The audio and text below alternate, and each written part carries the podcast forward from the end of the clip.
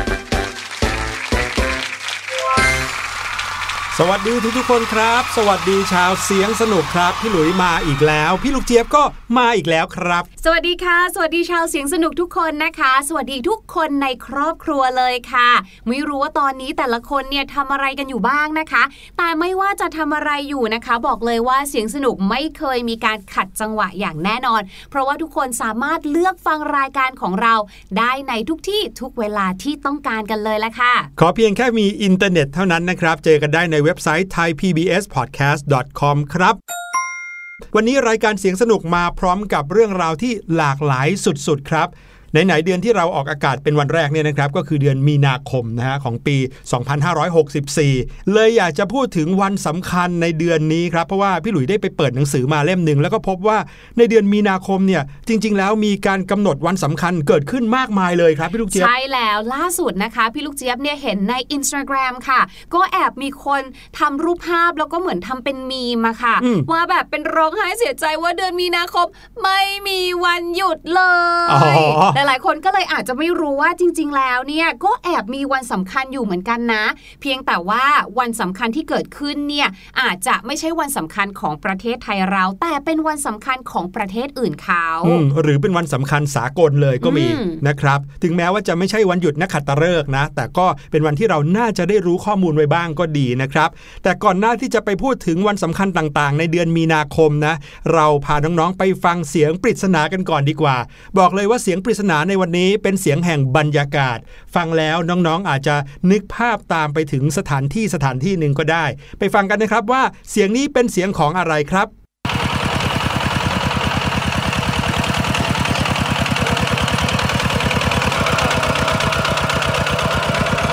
อะพี่ลูกเจี๊ยบลองเดาดูครับพี่ลูกเจี๊ยบได้ยินแล้วเนี่ยคิดถึงทองกวาวค่ะอืมกับพี่คราว น้องๆ อาจจะไม่รู้ นั่นละสิพี่หลุยทำหน้าอึ้งไปเลยครับ แม้ว่าละครนี้จะเอากลับมาทำใหม่หรือที่เราเรียกว่ารีเมคก็อาจจะไม่ทันเหมือนกันอาจจะไม่ทันสำหรับน้องถึงแม้ว่าตัวละครที่ชื่อว่าเจ้าคล้าวหรือว่าทองกวาวเนี่ยนะครับ จะเป็นที่รู้จักกันในหลาย ๆ รุ่น นี่มาจากละครเรื่องอะไรนะ มนรักๆ ลูกทุ่ง มนรักลูกทุ่งเหรอ ใช่ใช่ไหมเออเห็นไหมอะโอ้โหต้องถามคุณพ่อคุณแม่ แล้วก็รุ่นก่อนหน้านั้นนะคะ ไม่แน่นะคำถามช่วงปริศนาในวันนี้นะคะ คุณพ่อคุณแม่หลายๆ คนอาจจะอมยิ้มเลยแหละ เพราะว่าถือว่าได้คำใบ้จากพี่ลูกเจี๊ยบไปแล้ว ว่าเสียงปริศนาในวันนี้เนี่ยมีความเกี่ยวข้องกับพี่คลาวแล้วก็แม่ทองกวาว อย่างไรอืมเออ ลองฟังแล้วก็ลองเดากันดูนะครับเอาล่ะตอนนี้พาน้องๆ มารู้เรื่องราวเกี่ยวกับวันสำคัญต่างๆ ในเดือนมีนาคมกันดีกว่าครับ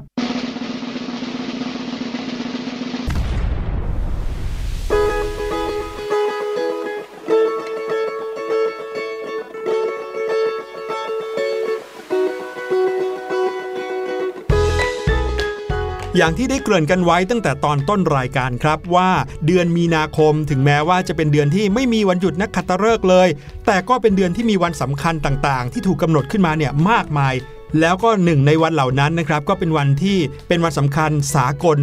ที่ยึดถือกันไปทั่วโลกด้วยนะครับ จริงๆ แล้ววันนั้นผ่านมาแล้วนะครับคือวันที่ 8 มีนาคมครับ ใครที่ได้ดูโทรทัศน์ได้ติดตามฟังข่าวบ้างก็จะรู้ว่า วันที่ 8 มีนาคมคือวันสตรีสากลครับและแน่นอนคนที่จะต้องมาเล่าเรื่องราวของวันสตรีสากลก็ต้องเป็นสุภาพสตรีอย่างพี่ลูกเจี๊ยบใช่ไหมครับ สบายมากเลยค่ะ แล้วพี่ลูกเจี๊ยบเนี่ยนะคะ ก็จะพาทุกคนไปที่สหรัฐอเมริกา ที่เมืองชิคาโกค่ะ เพราะว่าที่นี่เนี่ยนะคะเรียกว่าเป็นจุดเริ่มต้นของการประท้วงหรือว่าการลุกขึ้นมา เรียกร้องสิทธิ์ของผู้หญิงเลยล่ะค่ะอืมคือเรื่องของเรื่องเนี่ยเกิดจากว่าอะในสมัยก่อนนั้นเนี่ยนะคะ เรื่องราวของการทำงานในชนชั้นแรงงานเนี่ย ภาพแรกที่จะเห็นเลยเนี่ยก็คือเป็นภาพของการทำงานในโรงงาน บรรดาสาวโรงงานต่างๆ เหล่านี้ค่ะ เขาเนี่ยถูกเอารัดเอาเปรียบอย่างมากเลย ถามว่าเอารัดเอาเปรียบอย่างมากยังไง เนื่องจากว่าโหในหนึ่งวันเนี่ยเขาต้องทำงาน 12-15 ชั่วโมงเลยนะ แต่ว่าค่าแรงงานที่ได้เนี่ยนะคะกระจิตริดเองค่ะ แล้วถ้าผู้หญิงคนไหนนะคะ เกิดท้องขึ้นมาค่ะ เขาเนี่ยจะไม่ได้แบบว่าหยุดงานหรือว่าพักงานนะ แต่ว่าถูกไล่ออกไปเลยอืมทั้งๆที่ความเป็นอยู่ของเขาก็ไม่ดีอยู่แล้ว เขาถึงได้มาทำงาน เพื่อที่จะได้มีเงินถูกไหมคะครับแต่พอท้องปุ๊บถูกไล่ออกเอ้าเงินก็ไม่มีอะสิครับเราจะทำยังไง ผู้หญิงหลาย ๆ คนเนี่ยก็เลยรู้สึกว่ามันไม่ไหวแล้วนะ ดังนั้นค่ะ คุณคลาร่าเซทคินค่ะ คนคนนี้เนี่ยนะคะถือว่าเป็นผู้นำกรรมกรสตรีโรงงานทอผ้าคนแรกเลยค่ะ เธอเนี่ยเป็นชาวเยอรมัน เธอตัดสินใจค่ะ เป็นผู้นำในการลุกขึ้นมา เหมือนกับว่าเรียกร้องสิทธิ์ของผู้หญิง ว่าอุ้ยผู้หญิงเนี่ยนะเราเองเนี่ยเราก็อยากจะทำงานเหมือนกันนะ แต่ทำไมเราถึงได้เงินไม่เท่ากันเลยล่ะคำว่าไม่เท่ากันเนี่ยนอกเหนือจากที่จะไม่เท่ากับผู้ชาย ข้อที่ 2 ไม่เท่ากันว่าทำไมคนผิวขาวได้เยอะกว่าคนผิวดำล่ะอืมไม่แฟร์เลยนะคะ เขาก็เลยลุกขึ้นมาประท้วงเดินขบวนกัน แล้วก็มีการนัดหยุดงานกันในวันที่ 8 มีนาคม คริสตศักราช 1907 ค่ะ หนึ่งในข้อเรียกร้องนะคะ ที่คุณคลาร่าเนี่ยขอให้นายจ้างเนี่ยช่วยพิจารณาหน่อยเถอะนะก็คือช่วยลดเวลาการทำงานจากวันละ 12-15 ชั่วโมงเนี่ยให้เหลือวันละ 8 ชั่วโมงก็พอแล้ว แล้วก็ขอหน่อยเธอะนะว่าบรรดาสวัสดิการต่างๆ ภายในโรงงานเนี่ยช่วยมีเพิ่มขึ้นหน่อยเพื่อความปลอดภัยของพวกเราไง ถ้าเรามีสวัสดิการที่ดีมีความปลอดภัยในการทำงาน เราก็จะไม่ป่วยไม่เจ็บ แล้วเราก็จะได้ไม่ต้องหยุดงานไงอืมเนอะหลังจากนั้นค่ะก็มีผู้หญิงอีกหลายคนเลยนะคะ ออกมาค่ะเห็นด้วยกับเธอ รวมไปถึงนะคะ อีกหนึ่งข้อที่เธอเนี่ยออกมาขอก็คือว่าอยากให้ผู้หญิงเนี่ยมีสิทธิ์ในการออกเสียงเลือกตั้งด้วยค่ะและสิ่งที่คุณคลาร่าขอเอาไว้เนี่ยวันที่เธอออกมาเรียกร้องเนี่ยนะคะ หรือว่าออกมาให้นายจ้างต่างๆเนี่ยช่วยพิจารณาสิ่งนี้เนี่ยคือปีคริสตศักราช 1907 ใช่ไหมคะ ปรากฏว่าค่ะไม่ได้ได้ผลเลยนะ เพราะเรื่องนี้ค่ะมีการพูดคุยกันพิจารณาบลาบลาบลา ไปอีก 3 ปีอื้อหือโอ้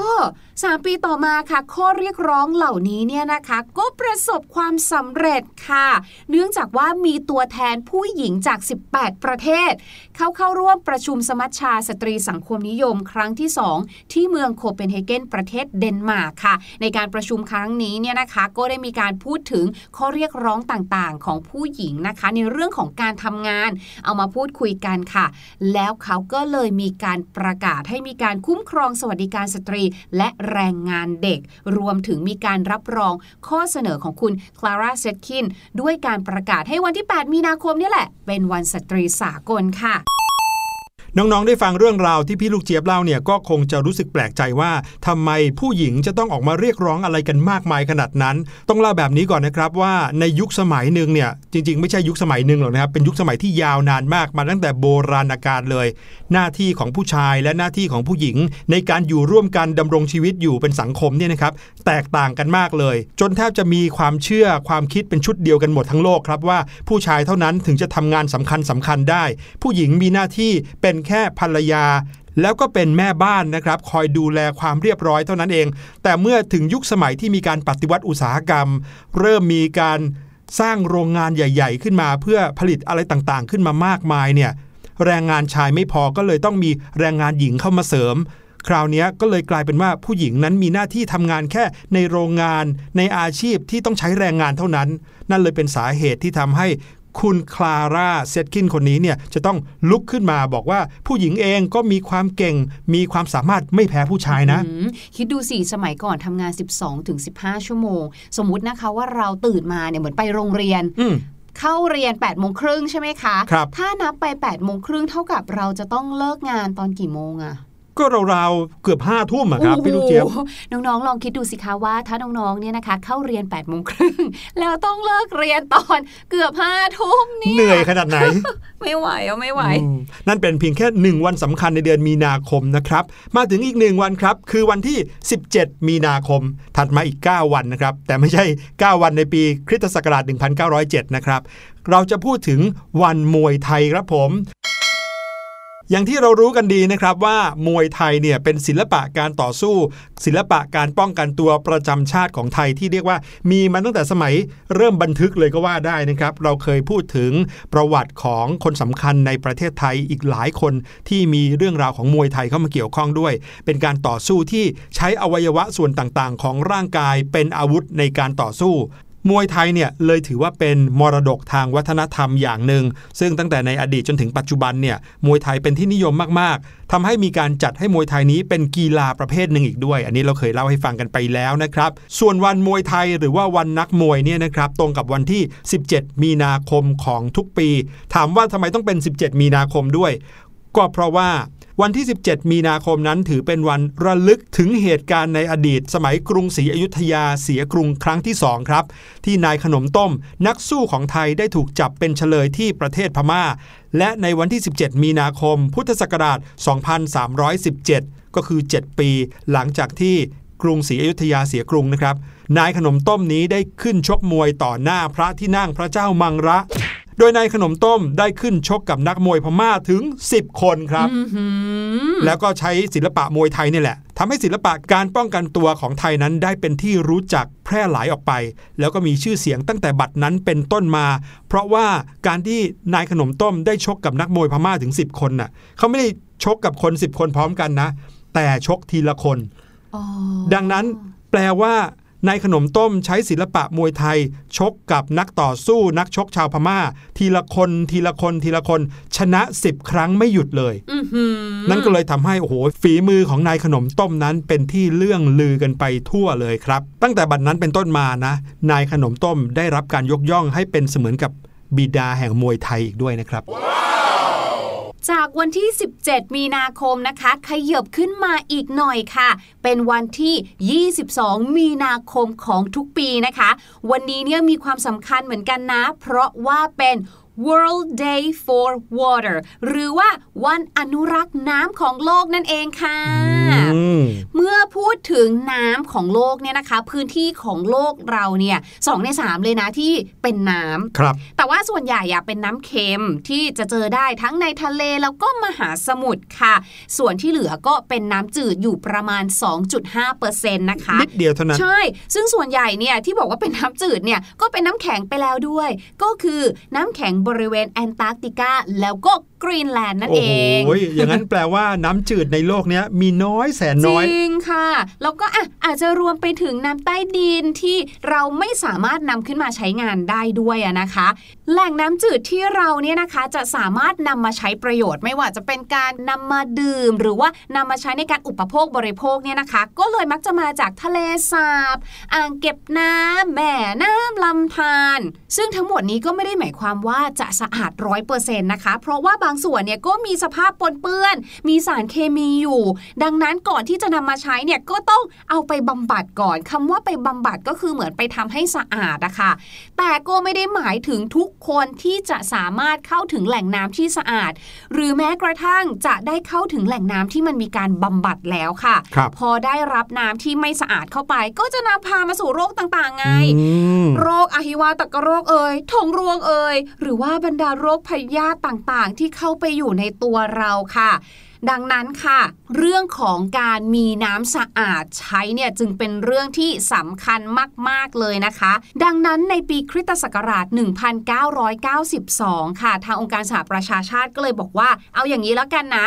เราเนี่ยไม่อยากให้คนเนี่ยเป็นโรคแล้วก็ตายไป หรือแม้กระทั่งต้องมานั่งมีสงคราม แย่งชิงน้ำสะอาดขึ้นในอนาคต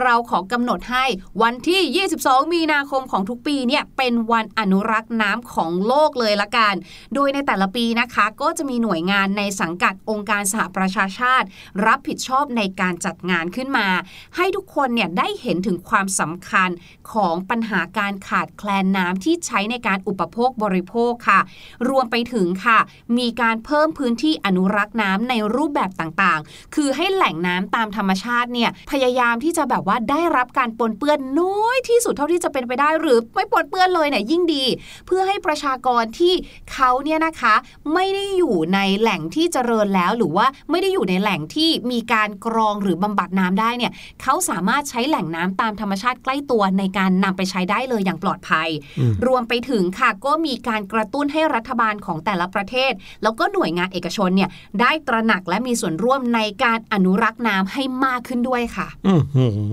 ฟังที่พี่ลูกเจี๊ยบเล่าแล้วนะ รู้สึกได้เลยว่าน้ำจืดเนี่ยมีความสำคัญมากอืมโดยเฉพาะอย่างยิ่งน้ำจืดที่เป็นน้ำสะอาดนะครับ ใช่เออเพราะว่าทำให้เราเนี่ยมีชีวิตอยู่ได้ ร่างกายของคนเราเนี่ยนะขาดอาหารยังอยู่ได้หลายวันนะ แต่ถ้าเกิดว่าขาดน้ำเนี่ยนะครับ เพียงแค่วัน 2 วันเท่านั้นเองก็อาจจะเสียชีวิตได้เลย เพราะฉะนั้นน้ำนั้นเป็นสิ่งสำคัญนะครับ เราเองในฐานะที่เป็นคนที่ใช้น้ำบริโภคน้ำดื่มน้ำอยู่ตลอดเวลา วันหนึ่งเนี่ยเราก็รณรงค์กันเนอะว่าควรจะดื่มน้ำให้เกินกี่ลิตรอะไรแบบนี้ค่ะดังนั้นการใช้น้ำการดื่มน้ำของเราก็ต้องทำอย่างรู้ค่าด้วยนะครับ มาถึงสุดท้ายแล้วอันนี้คือวันที่เกี่ยวข้องกับโรคติดต่อนะครับ ซึ่งเป็นโรคระบาดในยุคสมัยหนึ่งเลยทีเดียวนะครับ นั่นก็คือโรควัณโรค นะครับแล้วโรควัณโรคเกี่ยวอะไรกับวันสำคัญในเดือนมีนาคม เพราะเขามีการประกาศให้วันที่ 24 มีนาคมของทุกปี เป็นวันวัณโรคโลก โดยเขากำหนดขึ้นเนี่ยในปีพุทธศักราช 2541 ครับ องค์การอนามัยโลกได้จัดให้มีการประชุมเรื่องวัณโรคขึ้นที่กรุงลอนดอน ประเทศอังกฤษครับ ตั้งแต่อดีตการนานมาเป็นร้อยปีเนี่ยนะครับวัณโรคเป็นโรคติดต่อร้ายแรงที่ฆ่าชีวิตมนุษย์มา เรียกว่านานนับร้อยปีแล้ว เชื่อไหมครับว่าเคยเป็นโรคติดต่อนะครับ หรือว่าโรคระบาดที่ทำให้ผู้คนตายนับแสนคน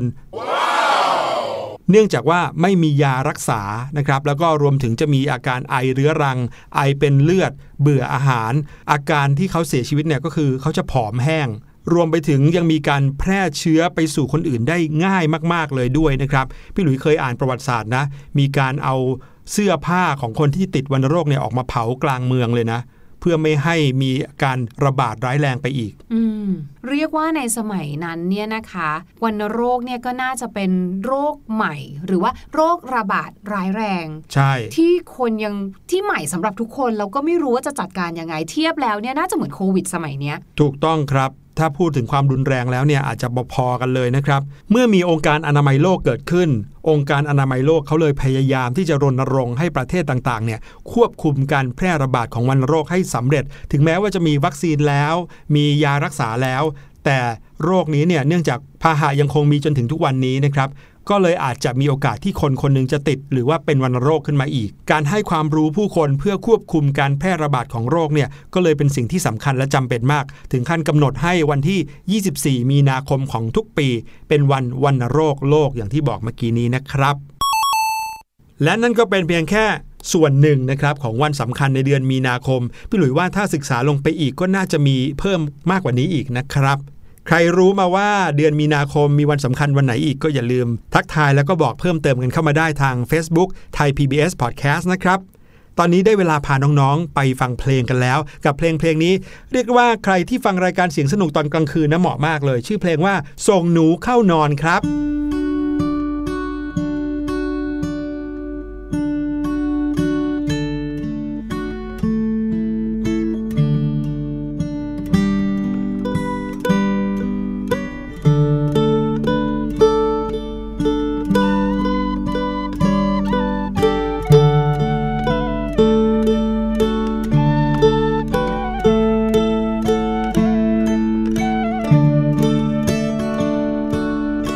end.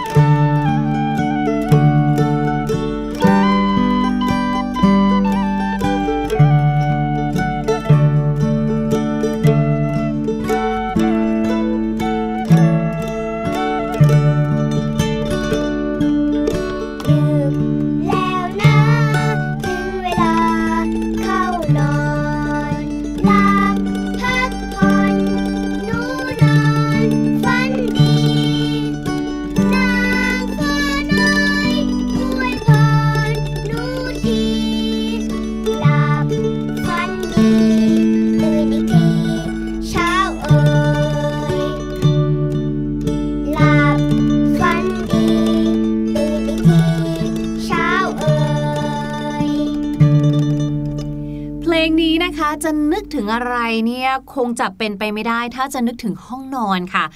มื่อนึกถึงห้องนอนแล้วสิ่งที่พี่ลูกเจี๊ยบชอบมากที่สุดเลย แล้วมักจะพุ่งตัวไปนะคะ ก็คือเตียงนอนนั่นเองค่ะอืมหรือในภาษาอังกฤษเราเรียกว่า bed นะคะ เป็นที่รู้จักกันดีอยู่แล้วคำนี้ แต่ว่าคำว่า bed ค่ะสามารถที่จะเป็นวลี หรือว่าสำนวนที่ให้ความหมายใหม่ ๆ ได้อีกมากมายเลยนะคะ มีอะไรบ้างวันนี้พี่ลูกเจี๊ยบมัดรวมมาฝากแล้วค่ะ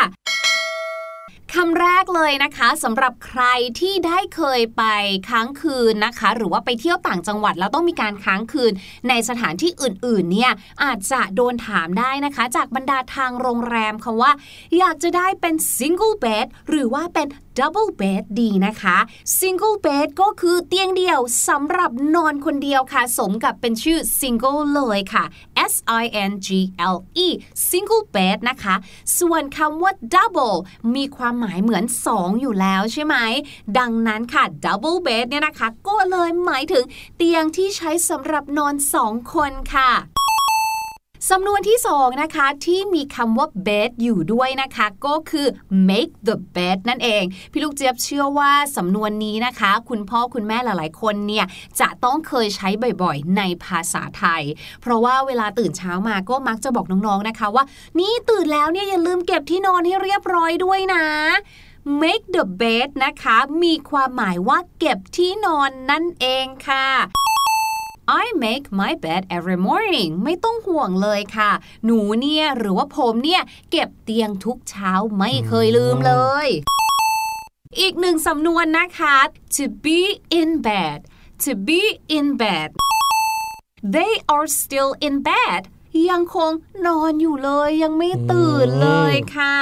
ขอบคุณพี่ลูกเจี๊ยบมากๆเลยครับ แต่ก่อนจะไปไหนก็ต้องมาเฉลยเสียงปริศนากันก่อนนะครับ ลองฟังกันดูอีกสักทีแล้วกลับมาเฉลยกันครับ